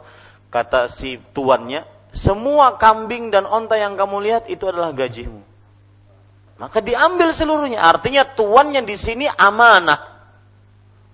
Diambil seluruhnya oleh si pekerja tersebut tanpa sisa. Orang ini berkata, si tuan ini berdoa, "Ya Allah, kalau itu ikhlas karena engkau menjaga amanah orang lain, maka keluarkanlah kami dari goa ini." Keluarlah akhirnya mereka bergeser. Nah, ini namanya beramal beribadah dengan apa? berdoa dengan beramal soleh, bertawasul dengan menyebutkan amal soleh. Jenis tawasul yang kedua yang disyariatkan dalam Islam adalah bertawasul dengan nama-nama Allah yang husna. Seperti misalkan ya Razzaq, wahai yang maha luas rezekinya, urzukni. Berikanlah rezeki kepadaku. Ya Ghafur, ya Rahim, ighfirli. Wahai yang maha pengampun, maha pengasih, ampuni aku. Nah, ini boleh dengan menyebutkan nama-nama Allah. Kemudian yang ketiga bertawasul dengan orang yang masih hidup yang mampu mendoakannya. Ya, yang mampu mendoakannya. Jadi kita misalkan datang kepada seorang yang kita anggap mampu untuk berdoa untuk kita. Maka ini boleh asalkan dia masih hidup. Nah, adapun yang yang antum saudara sebutkan tadi adalah bertawasul dengan makna menjadikan sesuatu perantara antara dia dengan Allah. Ini kekeliruannya. Ini persis sebagaimana yang Allah Subhanahu wa taala sebutkan tentang orang-orang musyrik yaitu mana'buduhum illa liyuqarribuna ilallahi zulfa. Surat Az-Zumar ayat 3. Kami, kata orang musyrik, tidak menyembah sembahan ini. Tidak menyembah berhala ini. Tapi ini kanggap, kami anggap sebagai perantara yang mendekatkan kami kepada Allah sedekat-dekatnya. Zulfa. Zulfa itu sedekat-dekatnya. Bagus kasih nama anak Zulfa. Artinya sedekat-dekatnya kepada Allah Subhanahu wa taala. Ya? Ini Bapak Ibu saudara-saudari. Sama seperti yang antum sebutkan tadi pengertian tawasul sebagian orang seperti itu menjadikan antara dia dengan Allah perantara. Yang perantara ini orang soleh, wali, sunan, ya, wali Allah yang bisa mendekatkan dia kepada Allah.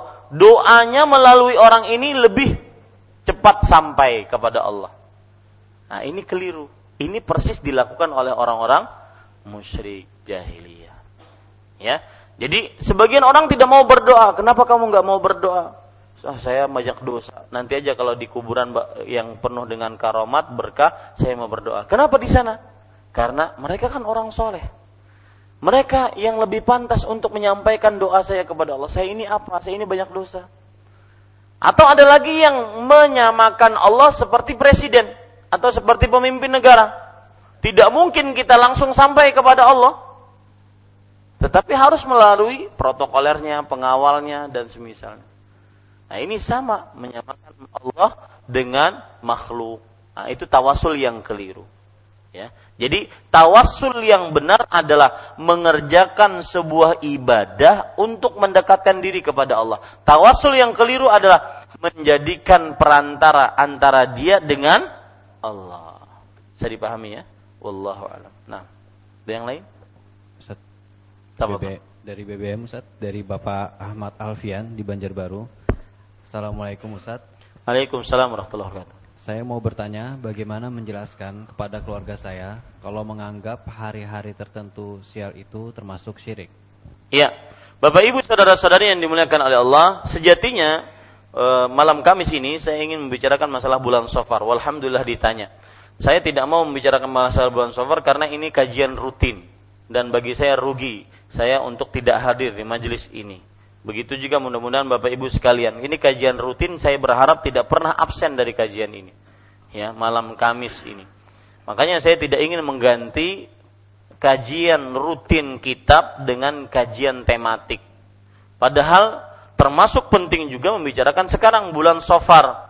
Dalam hadis Rasul Shallallahu Alaihi Wasallam riwayat Imam Abu Daud, Nabi Muhammad Shallallahu Alaihi Wasallam bersabda, la adwa wala tiara wala hamah wala safar. Tidak ada penyakit yang menular dengan sendirinya. Tidak ada burung yang mendatangkan kebaikan atau keburukan. Tidak ada burung hantu yang mendatangkan kesialan. Tidak ada bulan sofar yang sial. Ya, tidak ada bulan sofar yang sial. Dalam Islam tidak dikenal ada hari baik, hari buruk, tidak ada. Itu dikenal hanya dalam kitab primbon ataupun di dalam kitab-kitab yang disebut dengan kalau dalam apa feng shui. Ya feng shui. Itu di dalam uh, apa namanya di beberapa uh, keyakinan seperti itu. Itu ramalan-ramalan. Ada hari baik ada hari buruk. Ya ada hari baik untuk uh, menajak rumah ada hari buruk untuk tidak untuk uh, membangun rumah dan semisalnya ini namanya adalah bertatoyur, merasa bernasib sial dengan sebuah hari. Dan itu sudah dibantah oleh Rasulullah dengan tegas. La sofar. Tidak ada bulan sofar yang sial. Kalau di Banjar keyakinan orang tidak mau melaksanakan pernikahan bulan apa? Sofar kan? Nah ini. Ini sebenarnya kebiasaan jahili ya. Ulun paling ingat kenapa? Karena dahulu abah kerjanya tenda-tenda itu yang menyediakan. Setiap bulan sofar nihil penghasilan. ya, tidak ada yang nyewa. Kenapa tidak ada ya, yang kawinan? Biasanya setiap minggu ada saja.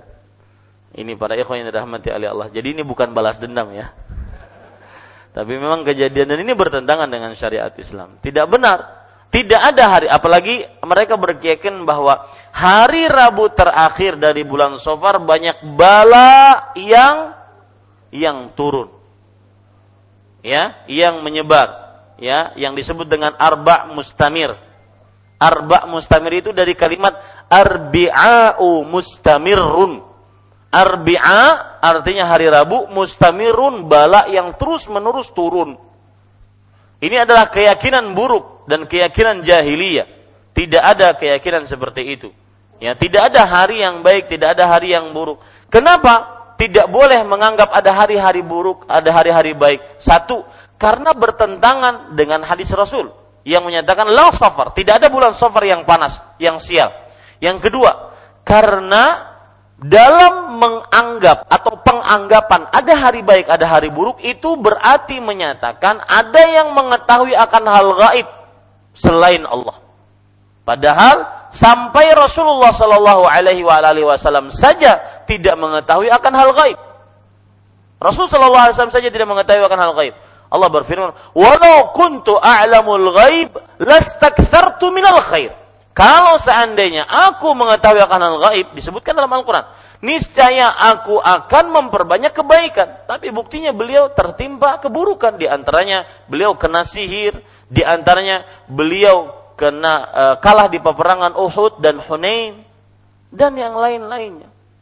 Menunjukkan bahwasanya Rasul Shallallahu Alaihi Wasallam tidak mengetahui akan hal gaib. Di antaranya Rasul Shallallahu Alaihi Wasallam ya Beliau tidak mengetahui akan hal gaib. Beliau mengatakan kepada Aisyah, "Wahai Aisyah, kalau memang engkau berzina atau melakukan perbuatan tidak senonoh dengan Sofan ibn Mu'attal, pulang dulu ke rumah orang tua." Kalau Rasul Shallallahu Alaihi Wasallam mengetahui akan hal gaib, niscaya Rasul Shallallahu Alaihi Wasallam tidak akan mengatakan itu kepada istrinya. Menunjukkan bahwasanya tidak ada yang mengetahui akan hal gaib kecuali Allah. Allah berfirman, "Qul dalam surah An-Naml ayat 65. Qul la ya'lamu man fis samawati wal ardhil ghaiba illallah. Katakan wahai Muhammad, tidak ada. Ini peniadaan. Jika dalam bahasa Arab diawali kalimat dengan peniadaan, kemudian diakhiri dengan pengecualian menunjukkan kepada pengkhususan. Tidak ada yang mengetahui akan hal gaib di langit dan di bumi melainkan kecuali lihat diakhiri dengan pengecualian kecuali Allah menunjukkan bahwasanya khusus hal gaib hanya milik Allah. Begitu juga dalam surat Al-Jin. Kalau tidak salah ayat 17 sampai 18 atau 27 28 saya lupa. 26 sampai 27 ya. Alimul ghaib fala yudhiru ala ghaibi ahadan illa man irtada min rasul. Allah yang mengetahui akan hal gaib. Tidak ada yang memberitahu Allah tidak memberitahukan kepada hal gaib kepada seorang pun kecuali Rasul yang diridhainya. Artinya semuanya tidak diberitahukan oleh Allah kecuali wahyu yang Allah Subhanahu wa taala berikan kepada seorang rasul.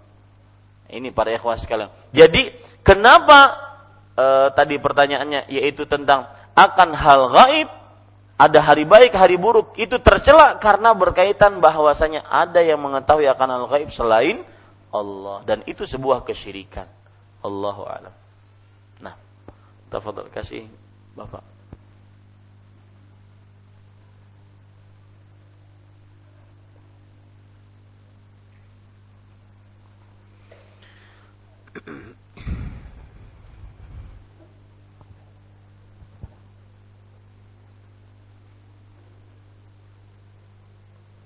Kasih mic yang lain. Agak cepat, kasih mic yang lain. Ya. Bismillah. Bapak Ustadz e, tanya, semua keutamaan-keutamaan dalam beribadah itu bisa kita dapat walaupun kita tidak mempelajari Pak Ustadz. Bisa kita dapat walaupun kita tidak tahu, tidak bisa mempel, tidak mempelajari tentang ibadah-ibadah tersebut Ustadz. E, kedua Ustadz, uh, saya pernah belajar hadis uh, doa uh, berdoa setelah sholat wajib uh, itu lebih utama apa Ustaz uh, saya lihat Ustaz uh, hampir enggak hampir uh, iya tidak ada lah uh, setelah sholat wajib berdoa. Uh, tolong penjelasannya Pak Ustaz ya bagus pertanyaannya. Jaw, uh, pertanyaan untuk jawaban untuk pertanyaan pertama maksud pertanyaan beliau adalah bahwa apakah orang kalau mengerjakan sholat misalkan dia mendapatkan seluruh keutamaan sholat meskipun dia belum belajar keutamaan-keutamaan itu. Gitu ya. Orang bersedekah apakah dia akan mendapatkan seluruh keutamaan bersedekah? Meskipun dia belum tahu keutamaan-keutamaan tersebut maka jawabannya iya. Tetapi Allah menyebutkan keutamaan tersebut agar memotivasi orang beramal. Mes, tetapi meskipun dia tidak tahu keutamaan sesuatu, tetap dia akan mendapatkan keutamaan. Dia sadari atau dia tidak sadari. Misalkan sholat. Salah satu faedah sholat, tanha anil fahsya wal mungkar. Melarang perbuatan keji dan mungkar. Maka mungkin dia tidak tahu keutamaan ini. Keutamaan sholat melarang perbuatan keji dan mungkar. Maka tetap dia akan mendapatkan pahala. Contoh, keutamaan sholat, dia menghapuskan dosa. As, uh, as-salatu ila salati. As-salawatul khams, mukaffiratul lima bainahum. Salat lima waktu adalah penghapus dosa di antara salat-salatnya itu. Maka orang ini belum tahu hadis ini, tetap akan dihapuskan dosanya.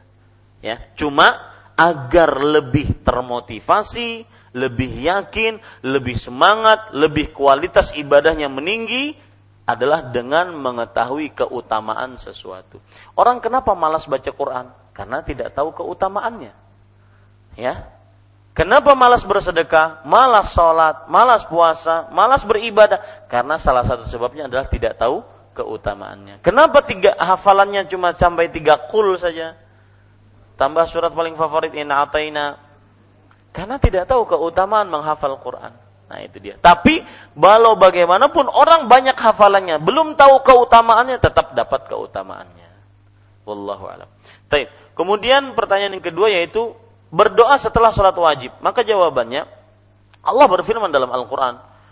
Uh, Wa qala rabbukum ud'uni astajib lakum. Rabb kalian berfirman, berdoalah kalian kepadaku, niscaya aku akan langsung kabulkan untuk kalian. Ayat ini menunjukkan dengan keumumannya berdoa kapan saja baik di dalam sholat, di luar sholat, sebelum sholat, setelah sholat, setelah sholat fardu, setelah sholat sunnah. Kapan saja boleh berdoa. Tidak ada larangan untuk berdoa kapan saja. Ya, itu harus diingat. Itu sebagai modal dasar kita. Nah, itu yang pertama. Yang kedua, sekarang kalau tidak ada larangan untuk berdoa setelah sholat fardu, ada setelah sholat fardu atau setelah sholat sunnah, adakah larangan atau adakah keutamaan berdoa setelah sholat fardu selalu atau selalu setelah sholat sunnah maka ini perlu dalil. Ya perlu dalil. Ada dalil yang menunjukkan bahwasanya Rasulullah SAW berwasiat kepada Mu'ad bin Jabal Mu'ad bin Jabal Wallahi ya Mu'ad inni la uhibbuk. Wahai Mu'ad demi Allah aku sangat menyukaimu mencintaimu. Maka fala tada'anna dubura kulli salatin an taqul. Jangan pernah engkau tinggalkan akhir setiap sholat, dubur setiap sholat. Kamu berdoa, Allahumma a'inni ala zikrika wa syukrika wa husni ibadatik. Sebagian orang atau sebagian ulama tepatnya mengatakan dubur di sini adalah masih di dalam sholat sebelum salam berarti setelah innaka hamidum majid sebelum salam maka itu adalah waktu mustajab untuk berdoa Nah, itu yang dilakukan oleh sebagian orang yang tidak berdoa setelah sholat fardu. Mereka berdoanya sebelum salam. Ada lagi yang mengatakan bahwasanya dubur di sini maksudnya adalah di luar sholat karena di akhir sholat maksudnya di luar sholat. Setelah salam dia berdoa. Intinya kalau ada orang yang berdoa setelah sholat fardu atau setelah sholat sunnah maka diperbolehkan yang tidak berdoa juga diperbolehkan karena tidak ada anjuran khusus untuk berdoa selalu setelah sholat fardu atau setelah sholat sunnah. Dalam artian yang tidak berdoa keliru atau berdosa maka tidak ada seperti itu. Yang keliru juga adalah yaitu selalu berdoa karena ini memerlukan dalil. Apakah pernah Rasul Shallallahu Alaihi Wasallam setiap uh, habis sholat fardu atau setiap habis sholat sunnah beliau mengangkat tangan tidak juga dilakukan oleh Rasulullah SAW. Dan masih banyak waktu-waktu yang lain yang mustajab untuk berdoa. Di antaranya seperti yang saya sebutkan tadi, setelah uh, setelah sholawat di dalam sholat sebelum salam, di ketika sujud, ya, kemudian di pertiga malam terakhir antara azan dan iqamah, kemudian uh, di saat setelah beramal saleh kemudian di saat dizalimi, kemudian di saat berpuasa dan macam-macam banyak sekali saat berdoa. Cuma permasalahan kita adalah apakah ada dalil khusus setiap selalu sholat fardu selalu berdoa maka ini belum ada contohnya. Jadi siapa yang ingin berdoa berdasarkan keumuman waktunya kapan saja silahkan. Siapa yang tidak ingin berdoa maka juga tidak mengapa. Wallahu a'lam. Nah. Ya. Assalamualaikum warahmatullahi wabarakatuh. Waalaikumsalam warahmatullahi wabarakatuh. Kami akan bertanya dua pertanyaan Pak Ustaz. Silakan. Yang pertama berkaitan dengan adab berdoa. Di antaranya tentang mengangkat tangan dan tidak mengangkat tangan. Ya. Karena kan tidak semua kita harus mengangkat tangan. Yang kedua, berkenaan dengan keutamaan membaca Al-Qur'an saya pernah membaca hadis bahwasanya bacaan Al-Quran itu lebih baik daripada bacaan-bacaan yang lain. Bahkan sampai-sampai satu ayat Al-Quran jika dibandingkan dengan bacaan yang lain itu lebih utama Al-Quran. Nah, bagaimana dengan kita sedang mendengar ah, apa? Sedang dikumandangkan ajan Ajan itu kan panggilan untuk orang yang di luar. Hmm. Bagi orang yang ada di dalam masjid kan tidak memerlukan panggilan itu. Nah pada saat dilaksanakan ajan tetap saja membaca Al-Quran. Nah, mohon penjelasan. Ya. Terima kasih. Assalamualaikum warahmatullahi wabarakatuh. Waalaikumsalam warahmatullahi wabarakatuh. Bagus pertanyaannya. Yang pertama yaitu tentang mengangkat doa dan tidak mengangkat doa dalam dalam berdoa. Tidak mengangkat tangan atau mengangkat tangan dalam berdoa. Maka perlu sama seperti yang saya jawab tadi sebagai sandaran dasar dalam permasalahan doa kaidah dasar bahwa salah satu adab dalam berdoa adalah mengangkat tangan. Dan hadisnya mutawatir. Hadisnya mutawatir. Apa hadis mutawatir itu? Yaitu sekian puluh para sahabat mereka bersepakat meriwayatkan hadis bahwa Rasulullah berdoa sambil mengangkat tangan. Ya, dan mustahil mereka seluruhnya bersepakat untuk berdusta. Nah, itu namanya hadis mutawatir. Jadi, adab dalam berdoa salah satunya adalah mengangkat tangan. Salah satu dalilnya yaitu Rasul Shallallahu alaihi wasallam bersabda dari hadis Salman Al-Farisi, Inna rabbakum hayyun karim yastahi min 'abdihi idza rafa'a yadayhi an yaruddahu masifran. Sesungguhnya Rabb kalian adalah Maha Pemalu dan Maha Pemurah. Allah malu dari hambanya ketika hambanya mengangkat kedua tangannya dan Allah kabulkan dengan tangan kosong. Nah, ini malu Allah Subhanahu wa taala. Lihat di sini ada mengangkat tangan. Dan Rasulullah pun mengerjakannya di ketika berdoa mengangkat tangan. Seperti ketika istisqa mengangkat tangan, ketika di Arafah mengangkat tangan. Nah, berarti kaidah dasar dasar dalam berdoa adalah adab salah satu adab dalam berdoa adalah mengangkat tangan. Taib. Yang kedua, kalau seandainya dikatakan seperti itu, berarti seluruh doa kita harus mengangkat tangan tidak juga. Karena ada doa-doa Rasulullah yang beliau di situ berdoa dan tidak ada riwayatnya beliau mengangkat tangan. Kalau ada riwayatnya nih saya akan disebutkan. Seperti doa setelah azan. Tidak beliau mengangkat tangan. Doa ketika mendengar khutbah Jumat. Tidak mendengar eh, mengangkat tangan doa ketika setelah berwudu tidak mengangkat tangan. Maka kapan Rasulullah Shallallahu Alaihi Wasallam berdoa tidak mengangkat tangan, lebih baik kita pun tidak mengangkat tangan. Nah seperti itu, ya. Gan, eh, apa jawabannya? Jadi yang dasarnya adalah salah satu adab dalam berdoa mengangkat tangan. Tetapi ada tak Rasulullah Shallallahu Alaihi Wasallam berdoa tidak mengangkat tangan, maka itu kita ikuti. Nah. Kemudian Iya. Yang kedua yaitu e, tentang permasalahan e, membaca Al-Qur'an. Ya. Bagai e, pertanyaannya tentang membaca Al-Qur'an? Ah, ketika azan membaca Al-Qur'an, bagaimana? Maka di sini lihat. Ada faedah menarik, Pak, tentang mana yang lebih utama dari dua ibadah itu selalu ada dalam permasalahan-permasalahan orang yang sedang beribadah. Makanya waktu kajian di Masjid Salim Ar-Rahmat minggu kemarin saya sebutkan penyakitnya para ahli ibadah salah satunya adalah tidak bisa membedakan mana yang paling utama dan mana yang rendah keutamaannya. Di antaranya masalah seperti ini. Tatkala azan Mana yang paling bagus baca Qurankah ataukah menjawab orang yang sedang azan? Maka jawabannya lihat hadis Rasul. Nabi Muhammad sallallahu alaihi wasallam bersabda, "Man qala hina yasma'un nida" Eh, afan. Idza adzana al-muadzinu faqulu mithla ma yaqul. Jika seorang yang mengumandangkan azan, maka ucapkanlah sebagaimana yang dia ucapkan.